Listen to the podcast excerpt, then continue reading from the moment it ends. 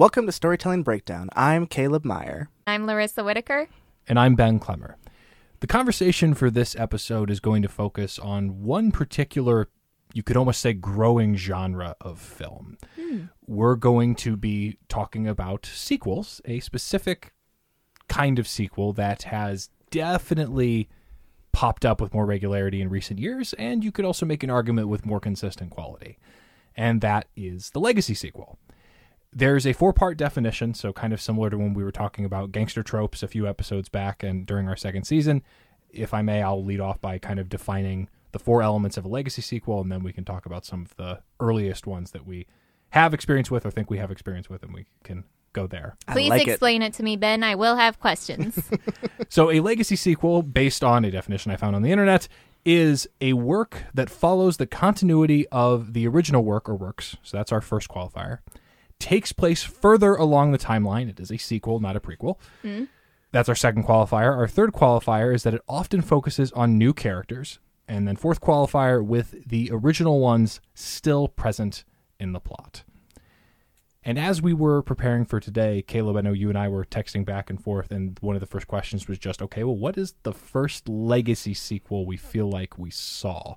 I keep coming back to Indiana Jones and the Kingdom of the Crystal Skull, I don't know the answer.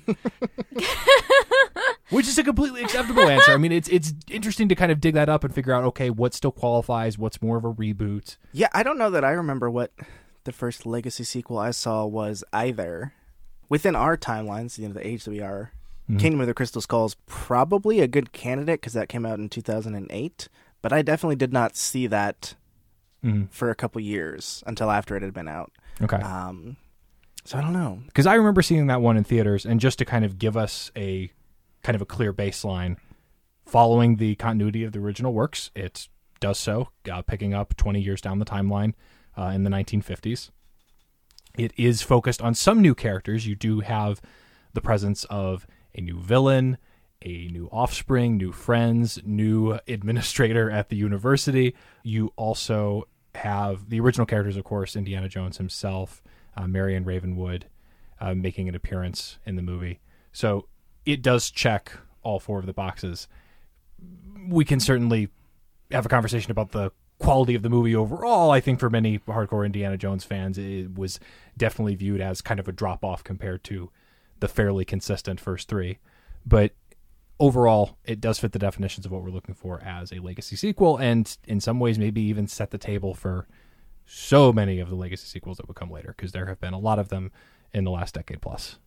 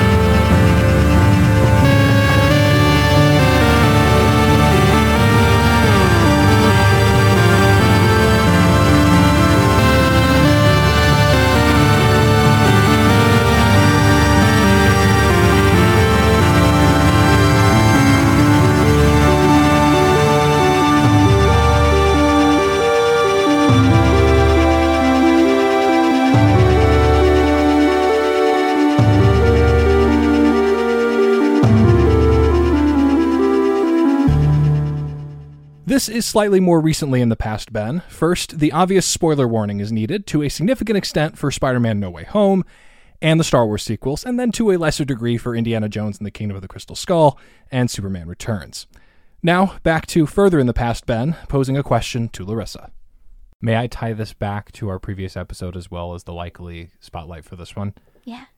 you could maybe make the case, especially as we start looking into those. Okay, if you're considering the original works, even cartoons, as the continuity, if we have the continuity of the original work taking place further along the timeline, focusing on some new characters, but with the original ones still present in the plot, it, mm, nope. I was obviously building up towards the live action Scooby Doo films. Again, it's that third qualifier. Yeah, there's Wait, no new was- characters. Yeah, the fo- focusing on new Oh. characters. That is a a consistent nope, we're looking at a reboot or some sort of other reincarnation. If the focus is still on the same characters that we associate with an original piece, it's not a legacy. The live sequel. action Scooby Doo is like three fourths a legacy sequel. I think there's a bunch of pieces that are are three out of four. I have a question about the legacy sequel criteria. Mm-hmm. Do you have to meet all four in order for it to count? Or is like three out of four? I would say so because that's that third one is important just because it does kind of meet out the the legacy portion of it. Because the work is kind of saying that was then. We're looking back at the original characters and their significance as an era in the past, and we're centering our story on someone new in the story that we're telling for that particular piece. Because one movie, Caleb, you and I were talking about was Superman Returns, uh, coming back to that, and just the fact that it does follow the continuity of the original work ish because it's kind of trying to retcon Superman 3 and 4 out of existence. right. It takes place further along the timeline, but it's not really focusing on new characters. The focus is still on Superman. The focus is still on Lois Lane. The focus is still on Lex Luthor. Lex Luthor is still trying to pull off some sort of elaborate real estate scheme. Probably then, in that case, the first legacy sequel that I can at least remember seeing was probably Tron Legacy, which is ironic because I've never seen the original Tron. I was a big fan of Olivia Wilde when I was a kid because I mm-hmm. watched House and she was on House, and I was mm. like, she's cute. I like her. And so she was in Tron Legacy, and I was like, I'm going to go watch that. Huh. There's now a tie-in for a future Legacy sequels conversation that I cannot tell you about now, but I'm going to leave that in so that it's in there for Okay. Yeah. Oh goodness.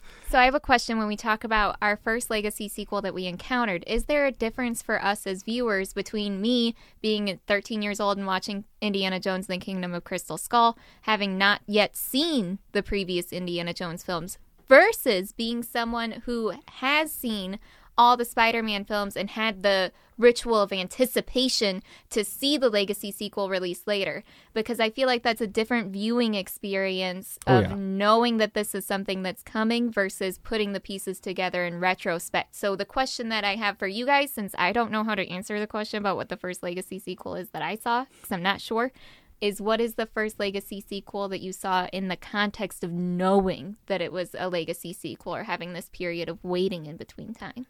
I would say for me that's still Kingdom of the Crystal Skull. Ooh. because I mean I we had my brother on the podcast during season 2.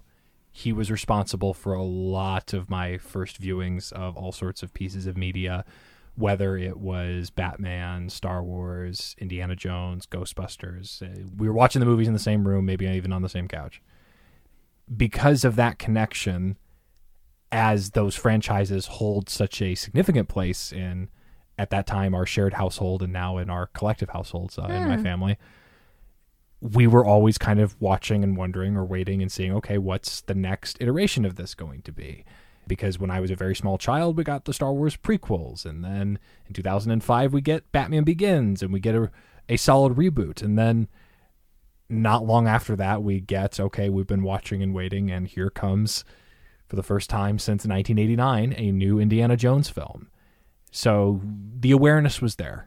That is a fair point to make. What is the first legacy sequel you saw in film that just meets those criteria without also meeting a fifth criteria of you knew it was a legacy sequel going in and was familiar with the source material? But it's probably Creed for me because I grew up adoring the Rocky movies. I would pretend I was fighting along with Rocky in Rocky 3 against Mr. T. That's awesome. Um, and I didn't, I never watched like Rocky 5 and 6 or, but yeah, no, I remember when Creed was coming out and I was like, they're bringing this back? Oh, because, yeah, it was so much fun. Just that, that whole energy of those boxing movies. And then, yeah, having it focused on Michael B. Jordan, who I already knew and liked as an actor, I was even more excited to be like, ooh, I want to see what he can do in this universe. My answer is Bill and Ted Face the Music. That's the first movie I can remember seeing while having a previous history with that media. I enjoy Bill and Ted very much, and I think that there's something really heartwarming and genuine about the third. Ooh. Okay, for a second I started to doubt that it was a legacy sequel because it does still center on Bill and Ted, but their daughters also play a significant role in the story as if it's preparing to pass the mantle to them, though they are not the central characters in the plot. So maybe it's just a regular sequel. Hmm. I don't know. But regardless, I enjoy Bill and Ted, and that's my answer. Well, I was gonna say they're not. I mean, they're definitely not legacy sequels because they're prequels. But I was gonna say the Hobbit movies was Not a huge. where I thought you were going. Mm-hmm. And Yeah. obviously they're not sequels; they're prequels. But like, especially the last one, the Battle of the Five Armies, I remember because you know, as far as anyone knew, that was going to be the last piece of Lord of the Rings media, you know, movies we were ever going to get. Now there's an Amazon TV show coming out, and you know, everyone keeps going back to these cash cows. But at the time, all my friends and my family who were into it, I remember like. It was the end. It was there wasn't going to be any more, and that was like a big deal. when you have Billy Boyd in the credits singing the last Oh, goodbye, I cried. strong. I cried. Oh yeah, oh, it's such a beautiful song. It is just interesting to kind of see, and I, and this is also secondhand, and also from my brother, because he's 12 years older than me, and in the mid 2000s would have been following film news with access to the internet and knowing what all was going on, and early speculation, even around something like Batman Begins, was okay, new Batman movie, cast a new actor to play the part. It's it's Christian Bale. Villain's going to be the Scarecrow. We haven't seen him on film yet. Mm-hmm. And to that point, every Batman film except for Cillian Batman Murphy. Returns. Oh, he's so good. To that point, every Batman film except for Batman Returns had recast Batman, and we had brought up new villains with every single story. So it's like, okay, this is this just a continuation, new version, whatever. But then it ends up being an amazing origin story and reboot and reset for the character in the franchise.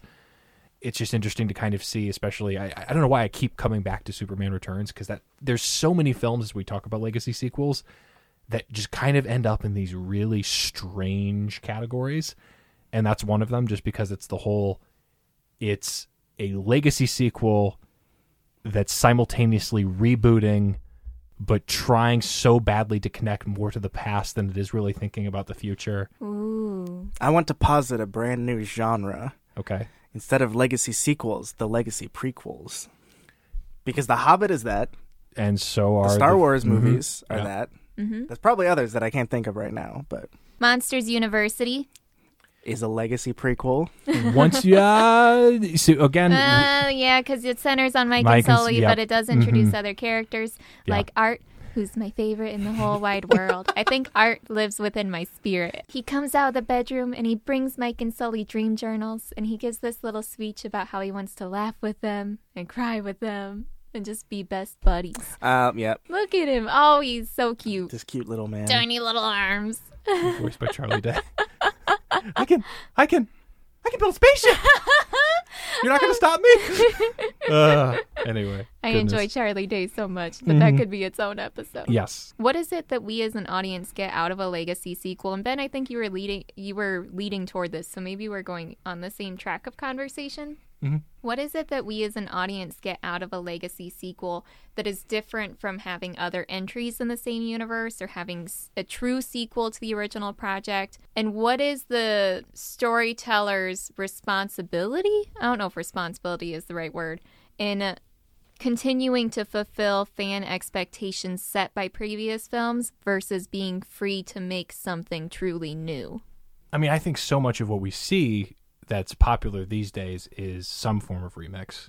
It's like, what's the next iteration of this property that already has an established fan base?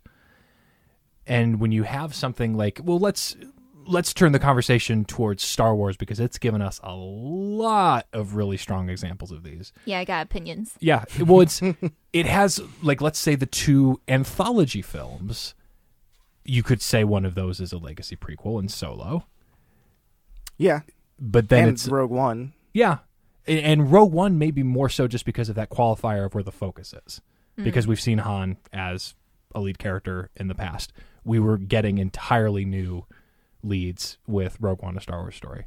So if we're considering the qualifier of okay, we're going back on the timeline instead of forward, it's following the continuity of original works. Yes, it is. It's clearly set long after Episode three and right before Episode four.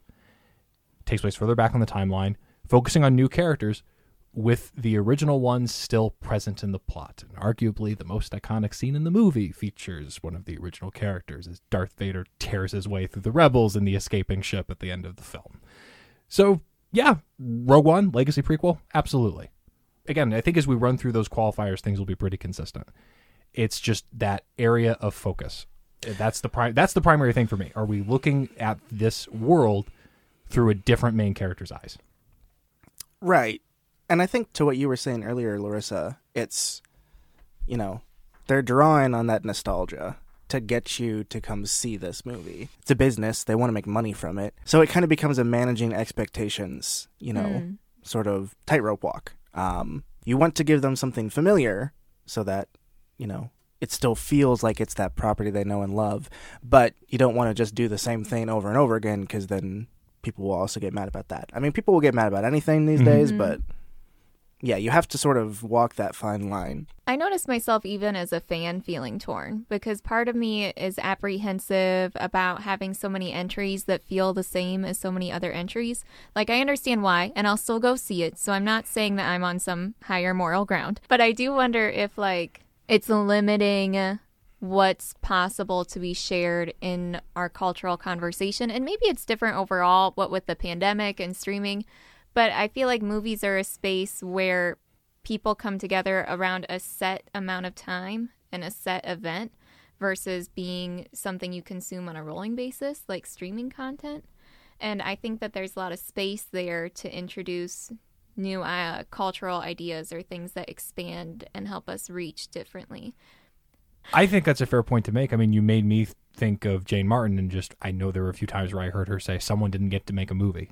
Yes. If there was Yes. something else that ate up a lot of bandwidth or ate up a lot of budget, Mm-hmm. and as a result of that, someone else with a different idea, maybe a new idea, their project was not going to see the light And of you day. can even look at creators like Del Toro because, yeah, he was like a very small scale creator. I mean, a lot of his first movies were, you know, totally in Spanish, very much not for an American audience. And it's not until he gets that big exposure through Hellboy, Pacific Rim, and then he was attached to the Hobbit movies but didn't end up doing them, that he finally gets to do something like Shape of Water and it becomes a big success. And yeah, it's a story that you wouldn't have gotten otherwise. But I think it's part of why they keep going back to these same wells is you have that established built-in audience. then you have to worry about not alienating that audience, which I think limits your freedom to talk about new themes or do mm-hmm. interesting things with the characters. It's not to say that legacy sequels or these long term sequels aren't interesting, but I feel like sometimes I get the sense as an audience member that some decisions are made out of fear and not out of hope for what could be next. Everything that you guys just talked about absolutely is a good setup for talking about the legacy sequels with the Star Wars films mm. and shifting our focus from the anthology movies to episode 7, episode 8, episode 9. One piece because I feel like this is probably maybe even predates your entry on Bill and Ted. Although you mm. said Bill and Ted was your first time you were aware of it. Yeah, I don't remember I'm, when like, I first watched. Bill and Ted. Okay. But in terms of first maybe that you would have seen in theaters Oh, are you trying to build up to Star Wars Episode 7, I'm 8, feeling and 9? like I feel like Force Awakens might have been your first legacy sequel experience. Possibly. No, no, no. I didn't watch the Star Wars films until like two years ago when I cut a deal with my brother where I was like, bro, I really want you to watch Mr. Robot. And he was like, why would I do that? And I was like, because I want you to. And so I was like, we made it, we set it up. He watched all of season four of Mr. Robot. We counted the hours. And I watched all nine entries in the Skywalker saga, and it ended up timing out to be about the same amount of content. And I knew going into it, I was hopeful. I was hopeful that we would both go in and we'd watch the show, and when it would be done, Nick would, Nick, my brother, would also enjoy Mr. Robot. But I knew in the back of my mind, and what became actually true was that I went in hoping I would watch Star Wars and then be done with Star Wars. But I went in and I watched Star Wars, and now I still care about Star Wars. That's where things get so messy because then is The Mandalorian, if it were a film, a legacy sequel, or is it a spin off? Continuity of the original works, yes. Takes place further down the timeline, yes. Focusing on new characters, yes. With the original ones still present in the plot, yes. Yes, it is. Well, and that's an area where, as we talk about a lot of these, you have, I mean, Jon Favreau's fingerprints on a lot of these elements, uh, either as a director and creator for The Mandalorian or as an actor for the Spider Man films. That's true. Yeah. And when we have, although I do want to pull on a thread that uh, John just threw in our direction, because if we're talking about one galaxy spanning epic and its many different interpretations, we should give some time to Star Trek as well as Star Wars. And Do we have enough time? keeping it to the context of what's come out and what we would have seen kind of coming out of our childhood into our teens and into our adult lives. If I hadn't watched Kingdom of the Crystal Skull in 2008, Star Trek 09 would maybe be my first legacy sequel. But that's a reboot. It's literally in canonical universe a reboot. It's an alternate timeline. It is a different timeline, but it also is establishing that Spock in the universe we know went through a portal, came into this other universe. right. He's an original character, but we're sent. Mm, actually, nope. I'm going to once again disqualify it because it's not focusing on new characters. It is the same characters in a new. Mm. That's universe. a tricky just a little different step version. right Yeah, there. They yeah, should make so that no, number but one. that- but that's the qu- that They is the qual- that is the qualifier that's going to jump a lot of things from legacy sequel to reboot category. Mm-hmm. or regular sequel. Yeah, absolutely. At this point, okay, we have talked about the anthology films. It's time We to wouldn't- talk about The Force Star- Awakens? Yes, it is. Oh goodness. Well, I don't know what your guys' experience with it was, but I saw The Force Awakens in theaters. I don't remember if it was opening weekend. It was pretty soon after it came out. With, you know, people my age and then my father and some of my father's friends. So, you know, very different generations. And everyone in my age group liked it. And my father and his friends all hated it. That makes sense. Hmm. Well, and there's just for me, it's one of those scenarios where I was very excited to see the plane take off, but I lost some of my enthusiasm after it landed, just with how the entirety of the trilogy played out. It lost some luster for me. Well, that's a different conversation. Yes, you it can is. you can talk about it in terms of its own movie, and then in terms of the Seven, three, eight, yeah, the three that Mhm. it's partnered with. Yeah. And I also, I mean, at that point, I mean, Star Wars fan since childhood, so different experience going in. Can we each go around and share our just a quick summary on our Star Wars history, like when we first encountered it and what our relationship is? Because I think that having the context of how you first encountered Star Wars influences your response to the legacy sequels. If we count them as legacy sequels. Well, I, I think we do, but let's go down the line here. Continuity of the original works, yes. Continuing the Skywalker saga takes place further down the timeline, which it does. Focusing on new characters, yes, it does. With the original one still present in the plot, yes. The it is a legacy trilogy. Star Wars was never like my favorite series or universe or whatever, but I watched it since I was a kid. And I watched them all the time as a kid. I'm realizing now that I acted out what was on screen a lot as a child because Huh. I distinctly remember watching Empire Strikes Back and pretending I was one of the rebel soldiers on Hoth and like ducking behind my couch and like shooting as the AT-ATs were walking towards the base. For a second there, I thought you were just going to say it made snow days a lot more interesting. Well, yes, I mean we built tunnel systems in the snow, so pretty sure I saw Revenge of the Sith in theaters as a kid because I still would have been pretty young when that came out. And I played, you know, the Star Wars Battlefront games and Knights of the Old Republic. So, I mean, I always loved Star Wars, but I was never. I don't think I was as big a fan of it as you were, Ben. I got into it, I think, a little earlier. Was that with your brother too? Yes, most certainly. And at that point, though, it would have just been the original three. It would have been watching those films on VHS, playing with older Star Wars toys to the extent that that was an option. And then, right as the prequels are getting ramped up to, and Lucas licensing, as we recall our conversation with John Caulfield in our first season, and just how much merchandise there is with Star Wars. You know what? I played Mm-hmm. a CD-ROM game that was it it was based off of the Phantom Menace, Mhm. and it was like a like you control these pit droids. It was like a puzzle game, Oh my god! you had to like send different colored pit droids to different areas to like solve the puzzle. That scratched an itch in my brain that I didn't know existed. Yeah. I mean, there were so many different. I still have, I mean, episode one action figures from that time, and then started also getting into Lego Star Wars because that also was hitting the shelves at that time. Like, I remember one of the first Lego sets I owned was the Desert Skiff with Luke and Han. Did you ever play the the Lego Star Wars video games? Oh, yes. Very, very often uh, at my friend David's house when we were growing up, and then later on with uh, my friend Logan as well. Oh, gosh. No, so the, it was a childhood staple. Then also at that point, the right age and arguably the target audience to an extent for the prequels. Because I would have been That makes sense. I would have been five when episode one came out, and then eight for Attack of the Clones, and then eleven for Revenge of the Sith. And that was just the right age to be very into those, but also understanding that yes, there's always an older age group that doesn't have a use for the wall to wall Jar Jar Binks or George Lucas attempting to write romance dialogue or just the spectacular kind of drawing out of how much is going on in Revenge of the Sith. And it has its moments. Getting to experience the prequels as a kid, then set up for in my probably late tween years, early teen years, because uh, I would put this up there as quite significant, at least for me, was reading Timothy Zahn's Thrawn trilogy. Because for a lot of yes, it is. Uh, got to meet him actually at Comic Con a few years back. He signed my copy of Heir to the Empire. And for many Star Wars fans, I think those books are viewed as Star Wars episodes 7, 8, and 9. They're set five years after Return of the Jedi. And we then found ourselves in a place once Disney bought Star Wars and they were going to start making new Star Wars films.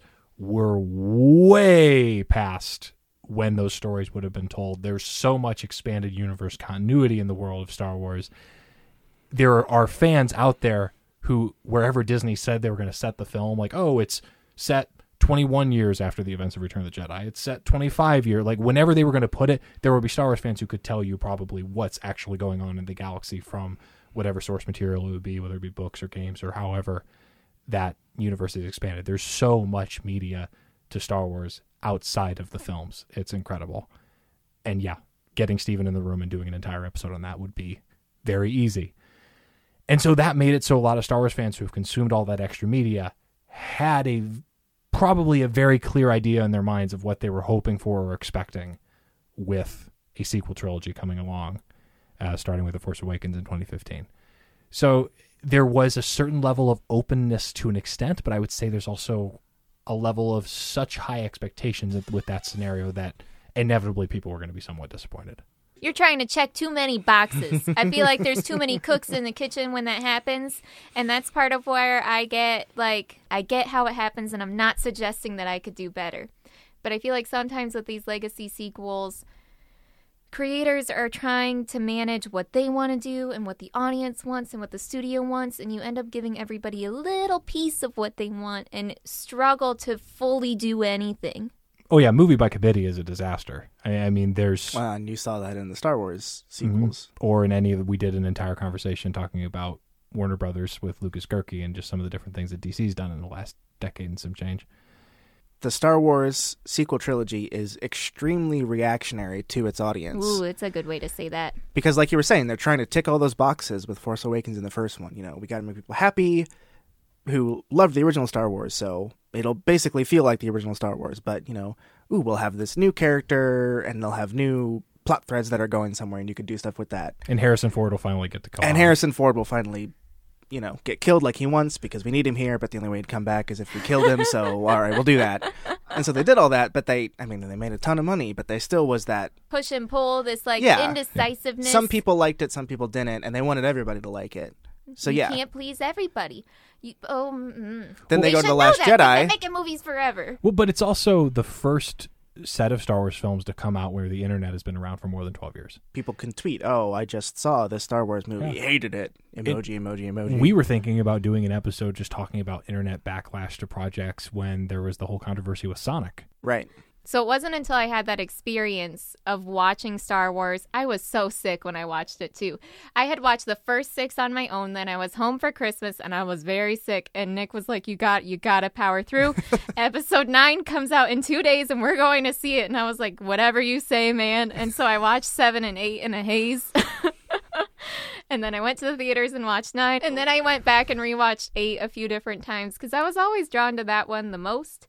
I think it's the most interesting one out of hmm. the sequels because I did not like eight personally, but I didn't like the parts that I didn't like were not the parts that everyone else seemed to, to have issue with. Tell me more. Because I was fine with Luke being an angry old man who hates the world.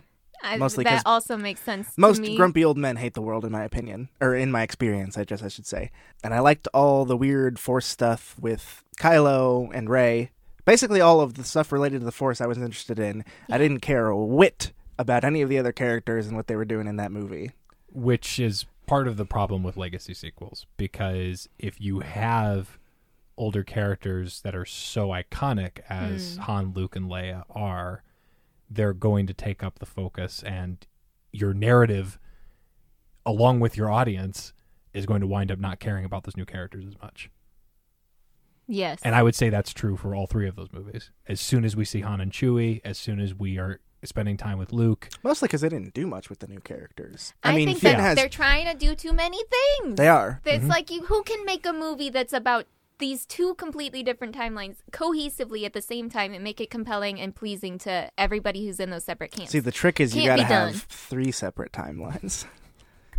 you make 12 Star Wars movies.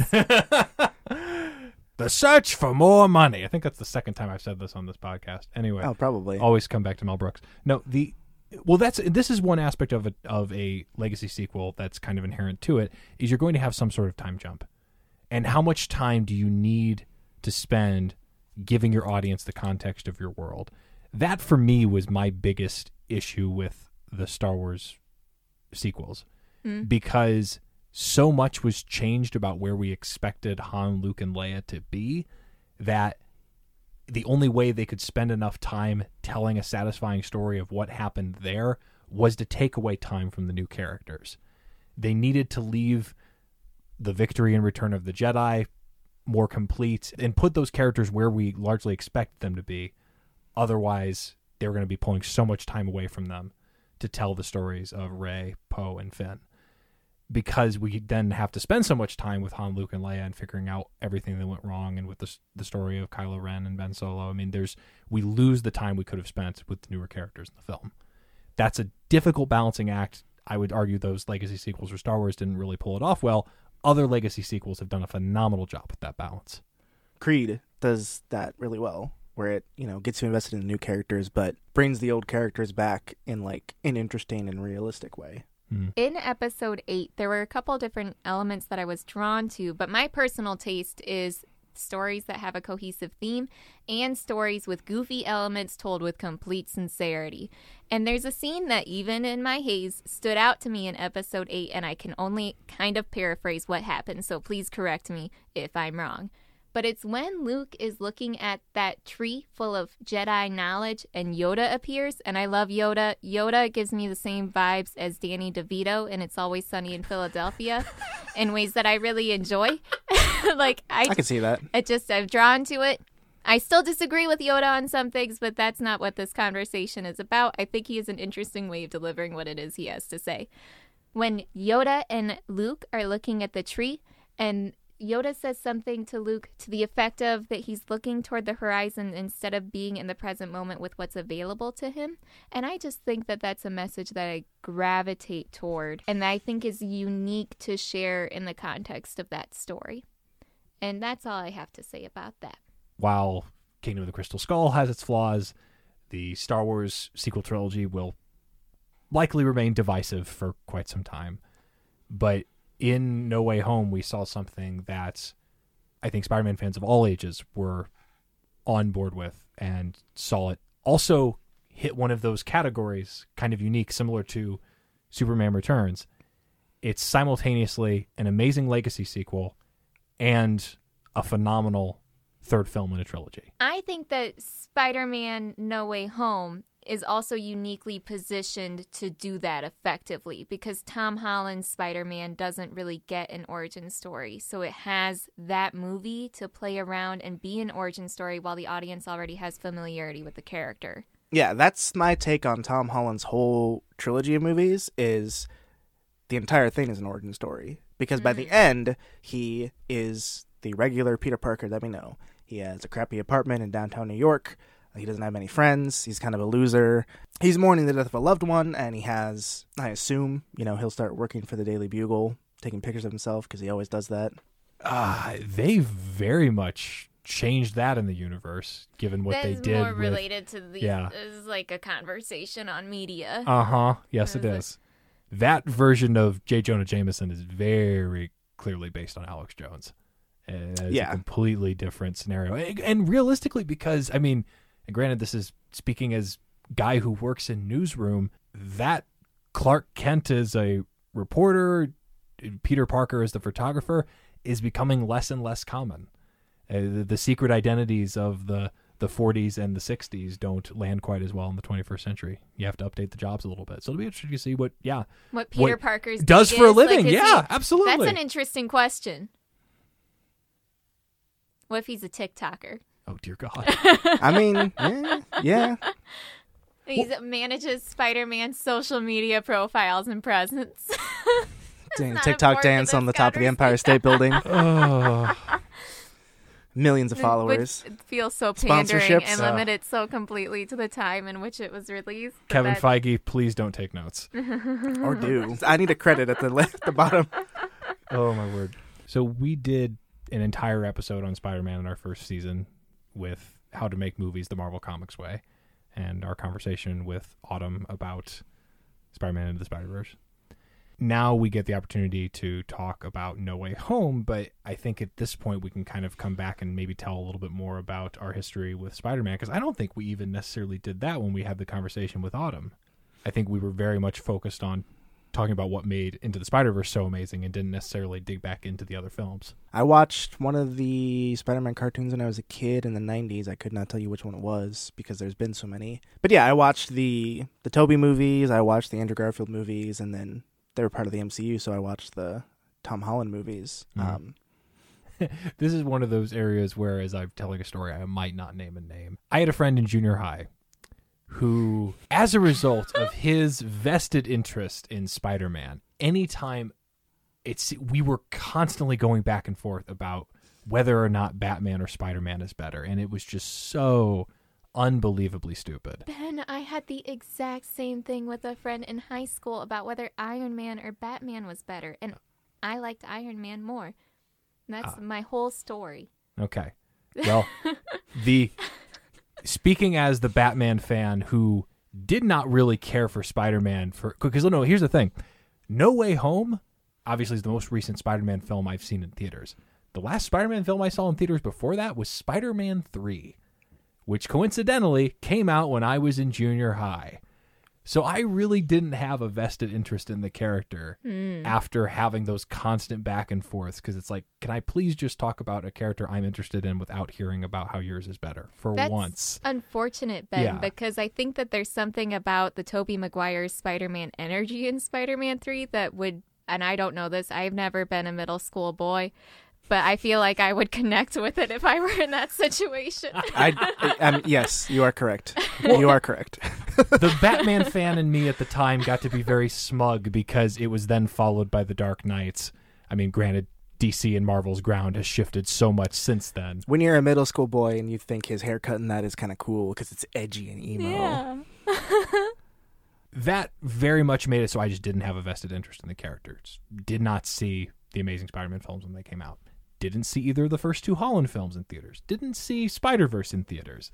Then found out later as it's like, oh, okay. Like I found myself kind of enjoying Holland's take on the character. First exposure for me being Civil War. Of course, that was the first exposure for everybody.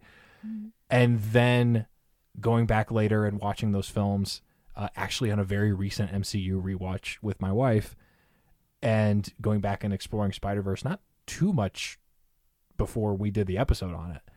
I don't really remember having much of any media relationship with the Tobey Maguire Spider-Man films. I remember my brother loved them. Mhm.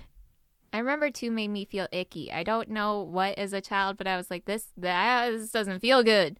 Maybe like Doc Ock, but like emotionally, the tension in that story. That's not what my. There's a lot is. of uh, like interpersonal drama between Peter and Harry. The, that that, and like there's this it's the same thing in back to the future part two where there's That's this fair. constant delay of gratification and this perpetual suffering because the protagonist is trying so hard to do what it is he needs to do and he can't he can't he can't do it but Hmm. that's not the point of what it is i have to share here my relationship with spider-man i would say started most with the andrew garfield spider-man films and I don't remember when I first watched them, but I remember rewatching them quite a lot. And the second one broke me. I watched it, I was sad for three days. and then I was just upset. I don't think I'd seen a movie before. Because I, I just don't watch. If a movie is sad, I would have avoided it at that time. And I uh, I think I was just genuinely surprised to see the hero fail in that way. And it stuck with me. I think it, it hurts more in that movie too because when they were filming, Andrew Garfield and Emma Stone were a real life couple, and you can see that chemistry on screen. Which I mean, it's so much more believable than like a lot of other movie couples. And Mm. then you know when she dies, it's like, oh god, it's heartbreaking. Yeah. Oh my goodness. But then it also, I I mean, as we're talking about No Way Home here, it sets up for a spectacular payoff when we get to MJ falling. I mean, Yes, and Yeah. he gets closure. Yeah. It, He doesn't use the web this time. He he body catches her. He learned his lesson. mm-hmm. Mm. And then in Yes. two, he shoots the web, and it's like a little hand, like reaching out to get her. There's so many amazing layers to No Way Home in that we get a Daredevil cameo for fans of the Netflix show. We get the villains brought back in spectacular fashion from all of the films to this point. And then we get the two Spider-Men. Yeah, I just I don't think they could have done a better job hitting all of those beats and at this point Marvel has shown their they've got a pretty consistent track record on that stuff as maybe the the non Spider-Man fan in the room, like it, it hit different, but it was still wonderful. To it's just like, ah, there's Tobey for the first time since 2007. It was just, yeah, it, It, was, was, cool. it was very cool to see Tobey again. It was a little weird because he's old man Tobey now. So, and I was sad he never called Green Goblin Gobby. That's my one complaint about the film. Let's consider for a moment our, our criteria and just to what Mhm. extent No Way Home kind of knocks it out of the park. Following the continuity of the original work, it is continuing directly after Holland's Spider-Man's secret identity has been spilled at the end of Far From Home, and we're also getting the villains at the moments right before they died, and so it's kind of pulling. Yep, here's where this guy was. Here's where this guy was, and pulling them all into the universe, and we can kind of at that point, oh, it's the last time we saw them. The audience knows. Well, exactly and where it those continues the story of the other two Spider-Men as well because Yes, they have that conversation where Andrew Garfield's Spider-Man talks about how he was super angry and upset after Gwen Stacy died. Never really got over that, but like got to a point where he could function after that. Mhm. So clearly, some amount of time has passed. Yeah, Mm. and you can tell that uh, Peter's relationship with Mary Jane in the Maguire verse is complicated, but But repaired. Mhm. they do a great job of progressing the continuity, taking place further along on the timeline for everybody, and it's simultaneously doing an amazing job presenting all of those characters that we've seen from those films and giving all of them their moments while still focusing on the new characters because it's also probably the strongest performance we've gotten from Holland and Zendaya to this point like getting to the cast of the MCU Spider-Man films they got more to do in this and at least emotionally Mhm. and Yeah, they did were given such an amazing of, job with that A lot of meat to handle with that script. yes. we simultaneously introduce Green Goblin into the MCU and make him one of the MCU's greatest villains, uh, just with completely blowing up the plan to rehabilitate and, and save the villains, to killing Aunt May and just the the final battle with him, and it's, it's and once again Willem Dafoe getting to chew the scenery and go back and forth between just guilt ridden Norman trying to come to grips with everything that's going on around him and the goblin who is just wanting to kill everything in his path. to tie our conversation toward looking for what it is a legacy sequel is doing that rewards the audience or what it feels owed to its audience like do do we think that spider-man no way home is effective because it chose to honor the expectations its audience had for who Spider-Man is and what his story is and did that effectively because I don't think that it really tries new things with the Spider-Man story and I don't think it has to, but it is fully itself in being Spider-Man again, the same story beats of who Peter Parker is and what forms that identity, but told differently enough with this other icing and decoration on top that the story underneath is still fundamentally the same. And is that part of why we like it so much? I think so. I, I remember saying this to friends before it came out, where, you know, the trailer came out and okay, we knew Doc Ock was in it, so we knew they were bringing some of the old villains back, but they hadn't released any official material saying that, you know, Tobey or Andrew Garfield was going to be in it. And I remember saying to friends of mine where I was like, well, they have to be in it at this point because if they're not, people will absolutely hate the movie no matter Yeah. what. So I think it, it did do a good job of building its expectations to like a fever pitch almost. I mean, people were chomping at the bit for this movie to come out, and then it did pay that off successfully. So, I mean, that right there is just your recipe for success. the only note I would add to that is just you're going to find success with your character driven stories by digging inward. I mean, there's a reason that I think a lot of people consider the second Spider-Man film to be the strongest of, uh, Tobey of. Maguire's entries because he has an existential crisis because that movie does very much look inward and tell an emotional journey better than the film that preceded it or followed it. Do you think that it's a thematic coherence that makes the story work? Like there's this uh, continued emotional resonance, and that's why. Okay, I think that we're the target audience for Spider-Man: No Way Home, right? Like the people they're trying to make happy are the ones who grew up with Tobey Maguire, then saw Andrew Garfield, and now are getting this. And I'm curious to know, and we can't really, unless you know anybody who fits this demographic, like people who are children now and first encounter the Tom Holland as their Spider Man, like what their relationship to this film is like. Because I know that I feel completely appeased and happy and like deeply joyous in watching Spider Man No Way Home because I have all the years of experience coming toward this story. But I wonder, and maybe it, I don't know. I'm not, I'd have no underlying point. I just have the question. Well, and that's where because we've seen so many legacy sequels to this point and we've seen different degrees of success, it's understanding what the anticipation is and if not rewarding it per se, rising to the occasion to meet it or beat it. Because there was decades of anticipation leading up to a fourth Indiana Jones film, decades of anticipation leading up to a seventh Star Wars film. And we didn't have quite as much the same amount of time leading up to a Spider Man entry to bring back Garfield or Maguire.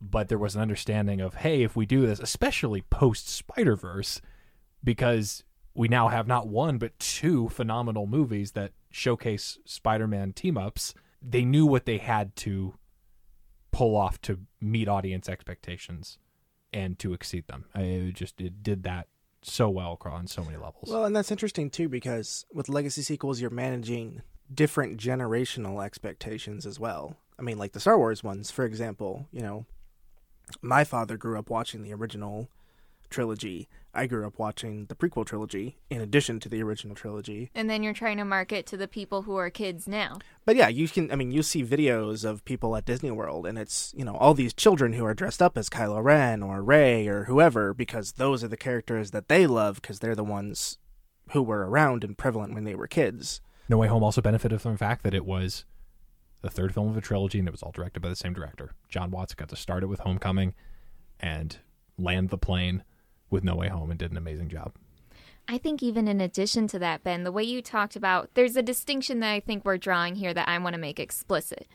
That legacy sequels we discussed so far, like Indiana Jones and like Star Wars, do have those generational items to manage. And I think Spider Man was uniquely positioned to be successful in honoring fan expectations as a legacy sequel because we're all so deeply familiar not just with the Spider-Man character but with what story beats a Spider-Man origin story contains. So much so that they're explicitly played with and so having the opportunity for Tom Holland's origin story if we pick it as one film instead of as building through several films to hit those elements knowing that that's that fan expectation gives the story the space to breathe and move in other ways that get to play with the Andrew Garfield and Tobey Maguire Spider-Man coming in. Does that make sense? No, it does. I mean, yeah, because it hits Spider-Man's origin story. You know, he gains his powers and then loses a parental figure, goes down that path of maybe he's choosing darker violence, and then either through his own will or through someone else's is drawn back to you know the righteous path. And yeah, that's definitely played out in No Way Home partially through the last words of Aunt May, and then partially through he gets that mentorship from his other two alternate versions that say, you know, we've been here before. This is how you should handle it. Maguire stopping the glider, and you just that was such a powerful moment. It's like I've been where you are, and I I know exactly why you want to do this, and I know why you can't. And they don't even have to say anything in that scene nope. because, like you said, they've built up that whole they you know, know, that sequence. you've seen all of them. Yes. They know that you know how this goes, and Or- that works in their benefit. Or even if you didn't see all of them, you're going to understand what the significance is and appreciate it. I think so. I think that there's something special though in having that media history. because the spy- the story of Spider-Man is so pervasive in our culture. I don't know. I'm gonna have to find some people who don't watch superhero movies, and I'm gonna ask them that question and report back. I'll ask my sister. if they know what the story of Spider-Man is. Mm-hmm. Well, and that's where this is a reboot, not a legacy sequel. But I immensely enjoyed the Batman, and that was partially because it didn't feel the need to go back and retread things that we've seen before, like the death of Bruce's parents and other elements that we mm-hmm. we associate with first Batman film in a run, whether it be Batman '89 or Batman Begins, or heck, we saw it again at the beginning of Batman v Superman. I mean, anytime you're introducing the character, that seems to pop up, but it didn't need to because, yes, after a certain point, it's baked in and you can find different ways to reinterpret it. I love Marisa Tomei and her portrayal of Aunt May in the MCU Spider Man films, but it was a very well done twist of the story for her to die in No Way Home instead of having an Uncle Ben character. Mm. I still love the meme that because of the movie My Cousin Vinny shows that until they show an MCU Uncle Ben in my head, he's played by Joe Pesci. So those two are a couple in My Cousin Vinny, and it works so well. With the way that Spider-Man No Way Home plays on our shared knowledge of what the Spider-Man origin story is, and not just that, but the other entries in the Spider-Verse over the last 20 years. Do you wonder if this is going to be a big movie for fans who are fans right now, or do you think this movie has the power to be culturally relevant over the next decades if it requires such a level of research and knowledge in order to ha- for it to have the impact it does. Because I think it can still stand on its own if you're not a big fan of Spider-Man and watch it, but I don't think that it has the power for the average like inexperienced Spider-Man viewer as it does for someone who is deeply familiar with what's happening here. I think it's a stepping stone. I think Infinity War and Endgame were like the first couple stones, and this is the next step in that. Um, and then whatever the next Doctor Strange movie is will Multiverse probably be the next Yeah. stepping stone from that to where Disney and other studios are realizing they can have these massive cinematic universes and they can play with them and reshape them and bring in alternate versions and reboots and stuff like that and people will eat it up because No Way Home is the most successful superhero movie ever, right? Money We're very wise, close to it. really? it's made an incredible amount of money, which So I maybe didn't. it will have cultural staying power I think that it. lasts I think beyond it, our time. it very well will because I think it's, you know, it's shown that that kind of story can be successful, not just successful, but like uber successful. Real quick, top six highest grossing movies of all time: Avatar, Avengers: Endgame, Titanic, Force Awakens, Infinity War, No Way Home. It Okay. almost makes me uncomfy, but even though it makes complete sense that so many of those are franchise sequels. It makes complete sense that that's the case. Aside from Avatar, Avatar is the one, and Titanic. when it comes to the impact of legacy sequels because we're seeing so many of them it was just fascinating to watch a movie like no way home simultaneously be like I don't even know where it's at in the number order it's 20 something in MCU not in watch order per se Oh, but, in- like when they came out. yeah out. and it's also an eighth film because we've had these seven preceding live action Spider-Man films. It's also an MCU film, and it answered the one of the biggest criticisms of the Holland Spider-Man in that he felt like he was in Iron Man's shadow, and his villains were Iron Man's villains, not his. Just with the way they tied Vulture and Mysterio into those stories, and it somehow manages to be an amazing eighth film. An amazing whatever film it is in the MCU running order, an amazing first film in setup for where they're going to take Spider-Man from here. It walks all of those lines in kind of this perfect nexus moment that I don't think they're going to try to do again, even with Multiverse of Madness. I think the biggest cultural impact it'll have is that it showed studios that their blockbuster audiences are smart Ooh, because they can me more. comprehend all that. They mm. can comprehend that these are different versions of the characters coming from multiple realities. The audience is willing to put the work in. They're willing to watch the eight. I mean, arguably, you have to watch like most of the MCU and all the other Spider-Man movies to really get everything in No Way Home. So that's what like twenty some movies, but people mm-hmm. will do that to experience, you know, the big cultural the event. catharsis of like Yeah. if that's the right way to use that word. Yeah, because it's it's that fan service catharsis payoff from seeing all these crazy things on screen you never thought you'd see before. I know for myself, like in the days after seeing Spider Man No Way Home, I was just sort of stunned where I was like, did I really just see the movie that I saw? Because I daydreamed about this happening and I always kind of thought it would be impossible. And it's still weird that it actually happened. That's how I felt about Infinity War. Hmm. After I saw Infinity War for the first time, I was like, did they really? They did it. And it was good. It wasn't terrible. Mm-hmm. Because there were ways in which it felt like maybe Age of Ultron was a step down in some ways from the first Avengers film. I mm-hmm. mean, it's hard to beat the first time you see all the Avengers on screen together, but I mean, the, all those films have been so consistent. I mean, again, that's where again, even speaking as the DC guy, I have such an admiration for just how consistently strong Marvel is able to be, and there are so many wonderful little moments for if you're a fan of the characters and have been for a while, like getting to see Doc Ock come back to reality and be able to have a wonderful conversation with the Maguire Spider-Man uh, and just how are you, dear boy, and their whole interaction was just wonderful. And then in the context of who is involved, we cannot give enough praise to Jon Favreau because without him doing the first two Iron Man films, we don't have an MCU. And after Aunt May has died, after Spider Man's getting surrounded by police in the end of the second act, I mean, yes, the other two Spider Men show up and help him to process his emotions and help to start game planning for the final battle against the villains. But Happy Hogan is the one who gets in the way of the cops and gets himself arrested just so Holland Spider Man can get out of there and gets one more hero moment. I mean, there's just so many ways in which it hits all of the right beats and uses both of the original Spider-Man and their villains to such great effect. It's like asking about Maguire's suit. It's like, so you're going to fight these guys just uh, dressed as a cool youth pastor? I mean, just- That's that's one of my favorite lines in the entire film.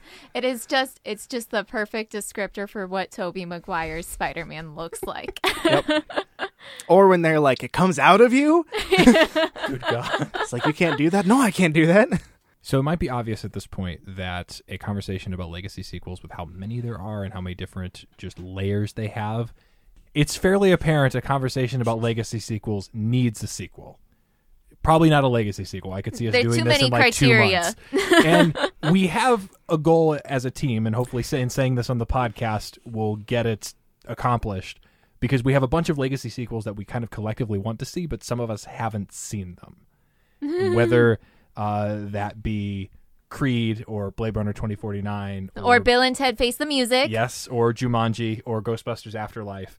We're going to spend the next few weeks or better part of a month at least going around having movie nights and making it so that everyone has seen all these and then we'll come back and have another conversation about legacy sequels. There's a lot of layers that we've been able to unpack courtesy of being yet another pop culture entity taking a shot at the Star Wars sequels, as well as acknowledging there's so much that No Way Home does really well, but there's also a lot because of how much it is in in and of itself, like the way that it is, like almost simultaneously two to three movies at once in a good way. Mm-hmm. It's more than just the traditional legacy sequel, and we're gonna spend some time unpacking more traditional legacy sequels. I think we should start the next episode with other hosts, and then we come in halfway through. so it's focusing on different characters, but We the old bring ones come back. John, would you and Steven be open to hosting the next episode at the beginning?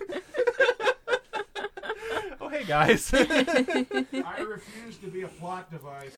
A hungry feeling came o'er me stealing,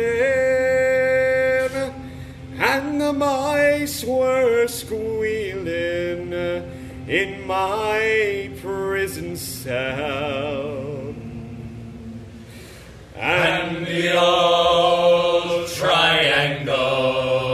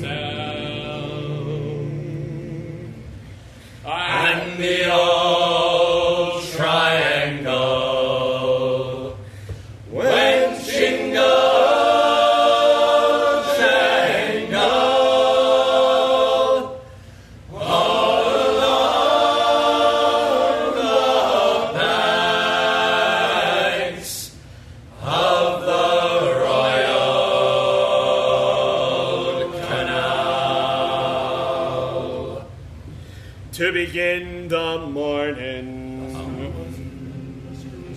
the screw was peeping as I lay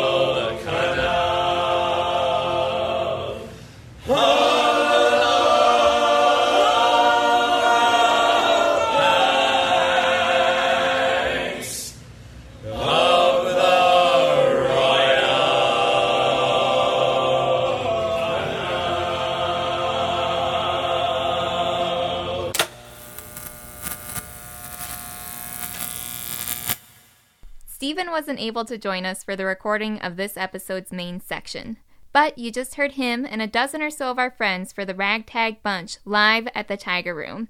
That track was The Old Triangle. Brittany Smith is today's guest. Brittany and I first connected through Creative Mornings and have now reconnected based on our shared appreciation of the live action Scooby Doo films. Brittany, there's something I'm curious about when it comes to the media we consumed as children and how we see that playing into our lives as adults. But before we dive into all that, can you tell me more about your relationship with Scooby Doo and how it's brought you here today? Yeah. So when I read your post on uh, the website about Scooby Doo, your breakdown of it, it brought me back to some of my childhood memories. So I thought Scooby Doo was a great topic for the two of us. In my childhood, it was I watched the animated cartoon series a lot. Like it was a Saturday morning cartoon. It was something my dad was really into. It was a, a cartoon he had always watched. He introduced me to it, and then we started watching it, and then when I was really young, the live action movies came out, and those were a big part of my childhood. I had both of them on VHS. I had the the soundtracks on CDs. I would watch them the VHS over and over again. I love like how uh, much that kind of captures what specifically our generation is that you can reference that you had VHS tapes and CDs because that must be such a narrow window of time. Yeah. I had a, a few like collectible items that I like. It was something that you would often find in my childhood bedroom. We took a road trip to Orlando to visit the Disney parks and the Universal Park. And my dad, on the way down, as we're driving down there, was very adamant that we would be returning with zero stuffed animals in tow. uh, I was a collector of all sorts of stuffed animals. And I walked out of Universal with probably the largest Scooby Doo you could find there. I don't know how I conned my way into getting that one, but I still have it to this day. It's still That's in my childhood home. I would carry it around with me as a kid. So it wasn't something I just took and left in my room. I took it all over the house with me. I would drag it around by the tail. I would sleep with it in bed with me at night. So that's a, a beloved thing. For Christmas every year, it's our family tradition to go pick out ornaments at the Hallmark store. Try to pick something that was our favorite that year or something that was special to us. About half of my ornaments are Scooby Doo related. So my Oh! Christmas tree as an adult now is a bunch of Scooby Doo ornaments. So that's, That's- really cool. That's so awesome. And it makes a lot of sense too. I could see how that makes your Christmas tree extra special if you have this connection with your family and with your dad that is sort of what this relationship with the media of Scooby Doo is built around. And now I, I also have some Scooby Doo ornaments on my tree. yes. Um, yes. they're so fun. they are. They just brighten things up. They're awesome. I was really in love with the ones that you could hit the button and make a sound. so then I'd get a bunch of Scooby Doo phrases so you can hit a bunch of them and they'll all say different Scooby Doo things. Have a little conversation, a Uh-huh. chorus of Scooby Doo's. Yeah. That's awesome. yeah. Do you remember any favorite Scooby Doo movies? Or I know you mentioned the live action ones. Are those the ones that stand out to you the most? Uh, definitely. When I think of Scooby Doo, I think of the live action movies mostly, specifically the second one, the plot and the characters that I think of. It's so charming. And I, I have a lot of opinions on the live action Scooby Doo films. For those of you who are frequent followers of the blog or podcast, um, you may know that I got a lot to say about my opinions on the first versus the second. But Brittany, I will give you the opportunity. What is it that you like about the second live action Scooby Doo? And do you have anything to say about the two of them in general? I think when I was younger, I preferred the second one because the monsters in the first one, the little like The purple, scary demon men? yeah, whatever those are, Gross. horrifying. Yes. Things of my nightmares. I think that's you referenced that in your blog post. Definitely gave me nightmares. So I think I probably preferred to stay away from that one when I was younger, um, to get away from those. but I think the second movie, I enjoy the monsters in that movie a little bit more, and I think the the humor and the comedy and the storyline throughout the second movie is just a whole lot better. It is is much easier to digest than the first one for sure. I think it's a lot sweeter and it touches on a lot of the things that I enjoy so much about so many of the Scooby Doo cartoons. Because when I think about some of my favorite animated Scooby Doo movies, and my memory is not, we're relying on like six year old Larissa communicating effectively to 25 year old Larissa, and I'm sure something got lost along the way. Yeah. But I remember really being into the Cyber Chase one. He was also scary. Do you see if there are any ways, and I know, so you said you re- watched both the live action Scooby Doo films today. yes, Totally, two totally different stories. absolutely. Do you have any hot takes on the first live action Scooby Doo film? Your blog post was that Daphne didn't get what she deserved in that first one. The first one has some challenges for me Absolutely. because they aren't really treated like people are given the full depth of humanity across the board. And it was through watching that and like having my adult eyes watch something that I had rewatched so much as a child now through a critical lens that had me return to Scooby Doo 2 Monsters Unleashed and think more carefully about how they treated Daphne because how I had remembered how Daphne was treated in the first one was totally different than the reality of how she was treated. After watching both of them back to back, I remember in the first one, they pretty much break up right at the beginning of the movie. There's lots Yes. of highs and lows immediately in that film, but then you know they're brought back together. But they're not really working as a team the throughout the whole movie until like the end where they kind of just serendipitously turn back into a team.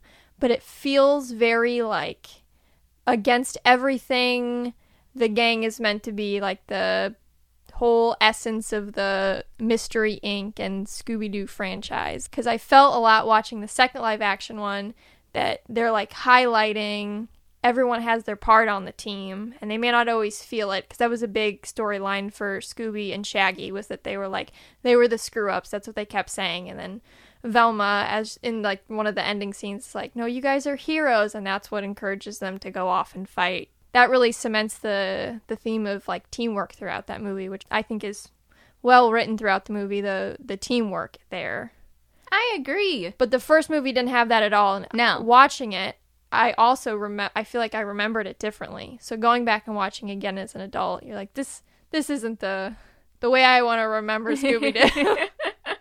I agree. And I think that it's interesting the way that you point out the word teamwork in particular. Because I think through all my reflection on Scooby Doo, I haven't given that much credit. I'd focus so intensely on the individual characters. it felt like they were really highlighting like everyone's different uh, parts on the team, and I it's I think that's a constant throughout the the franchise is that they they recognize that everybody has their role, um, and it may not always be the role they're happy to take, but everybody on that team has some sort of a role, and I felt like the second movie did a good job of highlighting that, and then also highlighting how that equals teamwork for all of them.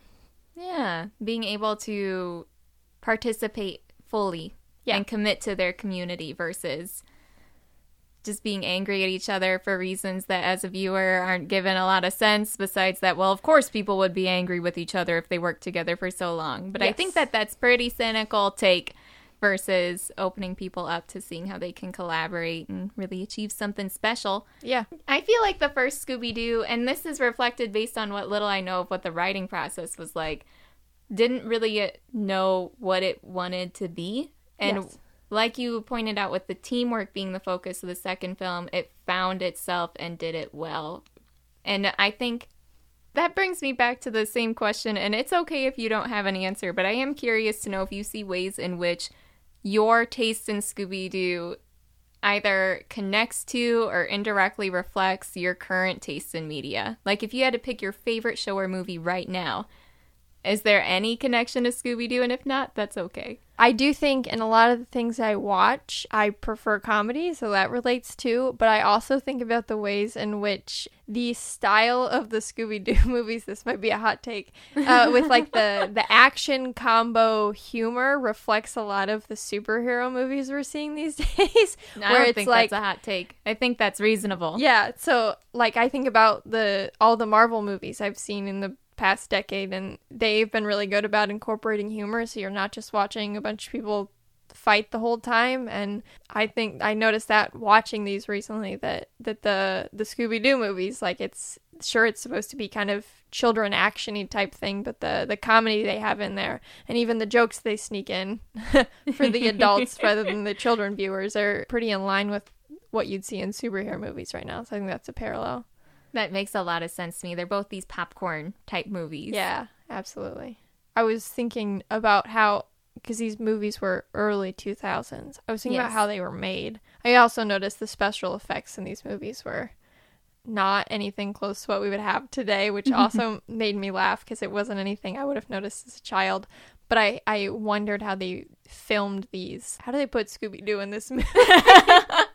I don't have an answer, but I'm sure whatever it is is hilarious. I just think about all the scenes that Matthew Lillard had to do with Scooby as his partner, but like what was actually there before they added in the special effect. He's just acting by himself with an imaginary dog, and he just has to go for it. Like all the crazy stuff they do. Like there's a scene in the second one where they find all these potions in a fridge and they're trying to get back to their normal bodies. Also, something that happens in the first movie, but not quite the same. Anyway, they're taking all these potions, and you know, Scooby turns into like the Tasmanian devil, and then he turns into like a smart professor. That scene just always makes me laugh when he's like, Scoob, what are you? And he looks over and he's just he's just like, I'm the Tasmanian devil. Yes. It's gold. But I was thinking in that scene how Matthew Lillard had to stand there and do that by himself. We see it with Scooby, but he was by himself. That's a wonderful observation because I don't think until this very moment I ever considered how hard Matthew Lillard would have been working. Because I, just I just believed the magic of Scooby Doo existing in mm. universe and being there. Another question, if this is helpful or not, and I don't know if it's just gonna be stirring the pot. Okay. Um, if you have a member of the Scooby Gang you identify with, like if you had to give yourself an abstract version of a BuzzFeed quiz, who do you think you would get? It's so hard, but I I I kind of think Velma. Ooh, Not because I'm genius smart. Not at all. I think I have her social skills, the awkwardness, and I th- I think she uh she seemed like a big planner. That was a point in the first movie that she was always the one with the plans. yeah. And then Fred always took all the credit. Yeah, I don't have a Fred in my life per se, but I think I probably resonate most with with Velma. Very nice. Yeah. I Although- love that answer. Oh yeah. Although I, I I do like her, I would have to say Scooby's the favorite character out of all of them. He's You so can't- charming. You- his- it's called Scooby Doo. Exactly. His voice, I love. I just love hearing him talk. I think that if I had to pick one thing of all the many things I could trace my media interest back to, like what of Scooby Doo that is still sustained within me today, is that it doesn't matter what it is. If somebody's got a funny voice, it will make me laugh. I love it so much. Yeah, it's good. I think uh, another drawing like to what I like now. The jokes don't have to be like super intellectual or super deep. Yeah. they just have to be there. Sometimes it's just nice to laugh. yeah, yeah. And it's it's okay to take the easy joke because I feel like a lot of the jokes they put into those live action movies were were very expected, but still good where they were. Mm-hmm. I one that always comes to mind for me is when Velma throws something at those two little skeleton dudes and their heads knock together like coconuts. Yes. That's just funny. that that ca- that monster, I don't even know what its name is. I think it has like it carries a lot of the comic relief for those fight scenes because oh, there's a mm. scene where that particular monster is chasing Scooby and Shaggy and they have to go down a hill and they like sled on trash can lids and like Christmas Vacation. yeah. And uh Shaggy goes first, so Scooby's the one like fighting them as they go down the hill. and he's like uh he's like running as the the trash can lid isn't like sliding, it's rolling and he's like running on top of it while he's fighting them. That scene was like it's supposed to be a fight scene, but it's just hilarious because it's a dog on a trash can lid fighting these two weird skeletons. It's such a good scene. It's so completely ridiculous and so sincere in its execution, even though it's very funny. There's actual tension that these monsters are going to get Scooby and Shaggy, and you're invited into the anxiety of the chase with them. And the scene that always comes to mind, well, the moment within that scene that always comes to mind for me is when the skeleton with a red eyeball climbs on top of the green eyeballed skeleton and using him as a sled Yes. like starts to take their arms like cross country skiing pretty much because there's no snow. Yes, they're like cross country skiing on top of each other with such intensity. Like narrows his little eye and he hisses a little or something. Oh, yeah. very scary. Yes. Still good. gets me as an adult, fully swept up into the tension of that scene. Aside from the the comedic fight scenes because I, I feel like they always throw something funny into the fight scenes. In the second movie there's a scene where they go back to the monster's hideout and when they're getting out of the mystery machine and the black knight ghost is there and he is prepared to fight all of them but fred ushers everybody else to keep going and he'll di- he'll distract the knight he'll fight him. And this is where they joust. But this is probably one of the the least comedic fight scenes and fred gets on a motorcycle and he's got to joust a knight on a horse which the size differences in real life wouldn't make sense but you're you're in the movie so it doesn't really matter I didn't notice that that was odd until you said it just now. I just always accepted man on motorcycle versus large knight ghost on horse. Yeah. Totally reasonable duel. I mean, the whole movie is reasonable. anyway, but that's probably like the most like anxiety filled scene. Like it's just very tense, and you're like, is is Fred gonna be okay? And I mm-hmm. remember that being a point as a child watching the movie where you just you can't sit down and watch the movie anymore. You have to like stand up and your eyes are glued. I just have a very strong connection to that feeling in that particular scene. I remember feel like almost every time I watch it, you're like, "Ooh, this is a scene," and you've seen it multiple times, so you know how it ends. But it just the the build up in that scene is like crazy. How much work do you think John Bon Jovi's Wanted Dead or Alive is doing to cultivate that feeling? Uh, I'd say it carries a lot of it. Let's say you're encountering someone who has never seen either of the live action Scooby Doo films or perhaps no Scooby Doo content. oh wow. How would you let them know what it is about Scooby Doo that is worth their time? I would say specifically in the live action movies, there is a beautiful combination between what you're seeing and what you're hearing that takes you on a wonderful, hysterical roller coaster of hmm. emotions that, if you're anywhere close to our age, feels strongly of nostalgia. Mm-hmm. It just is comforting to watch, even in the most like highest of anxiety scenes, the purest form of nostalgia for my childhood. Anyone close to our age range would have that same feeling. And you mentioned before we started recording.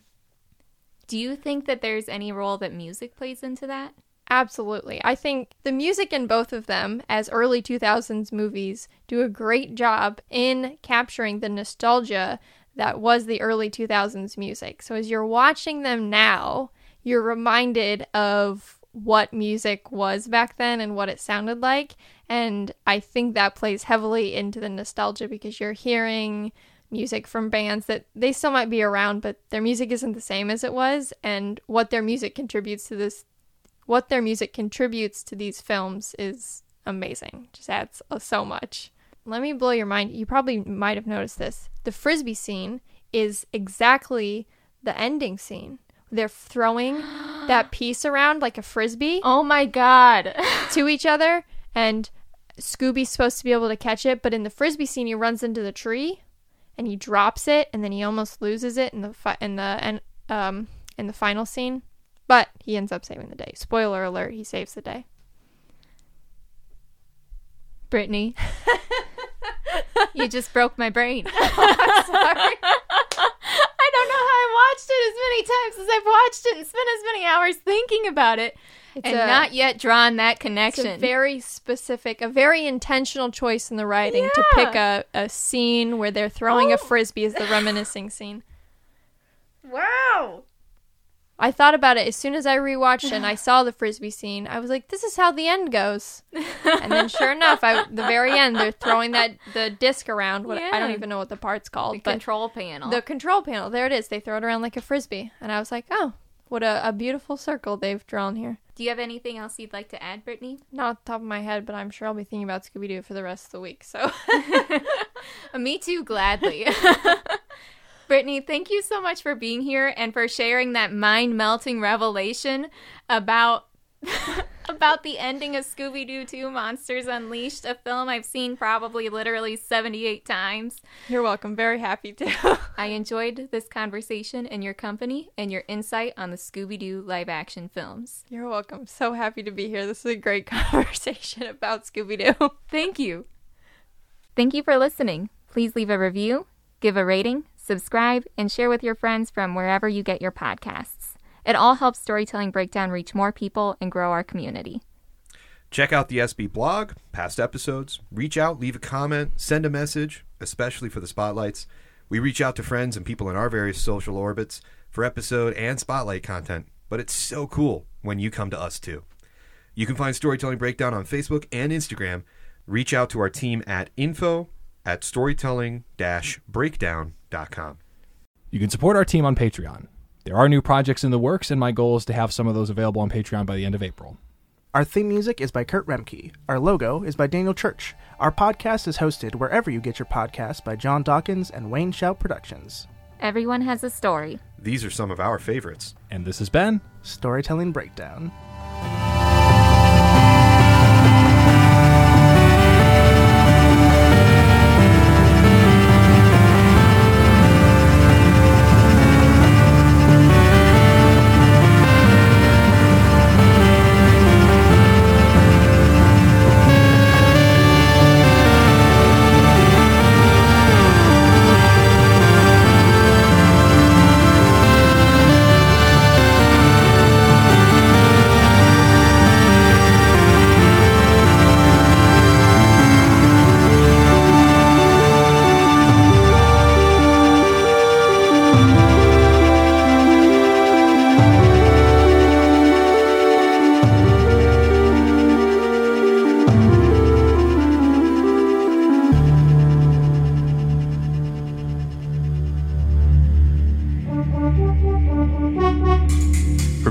WSP, Wayne Shout Productions.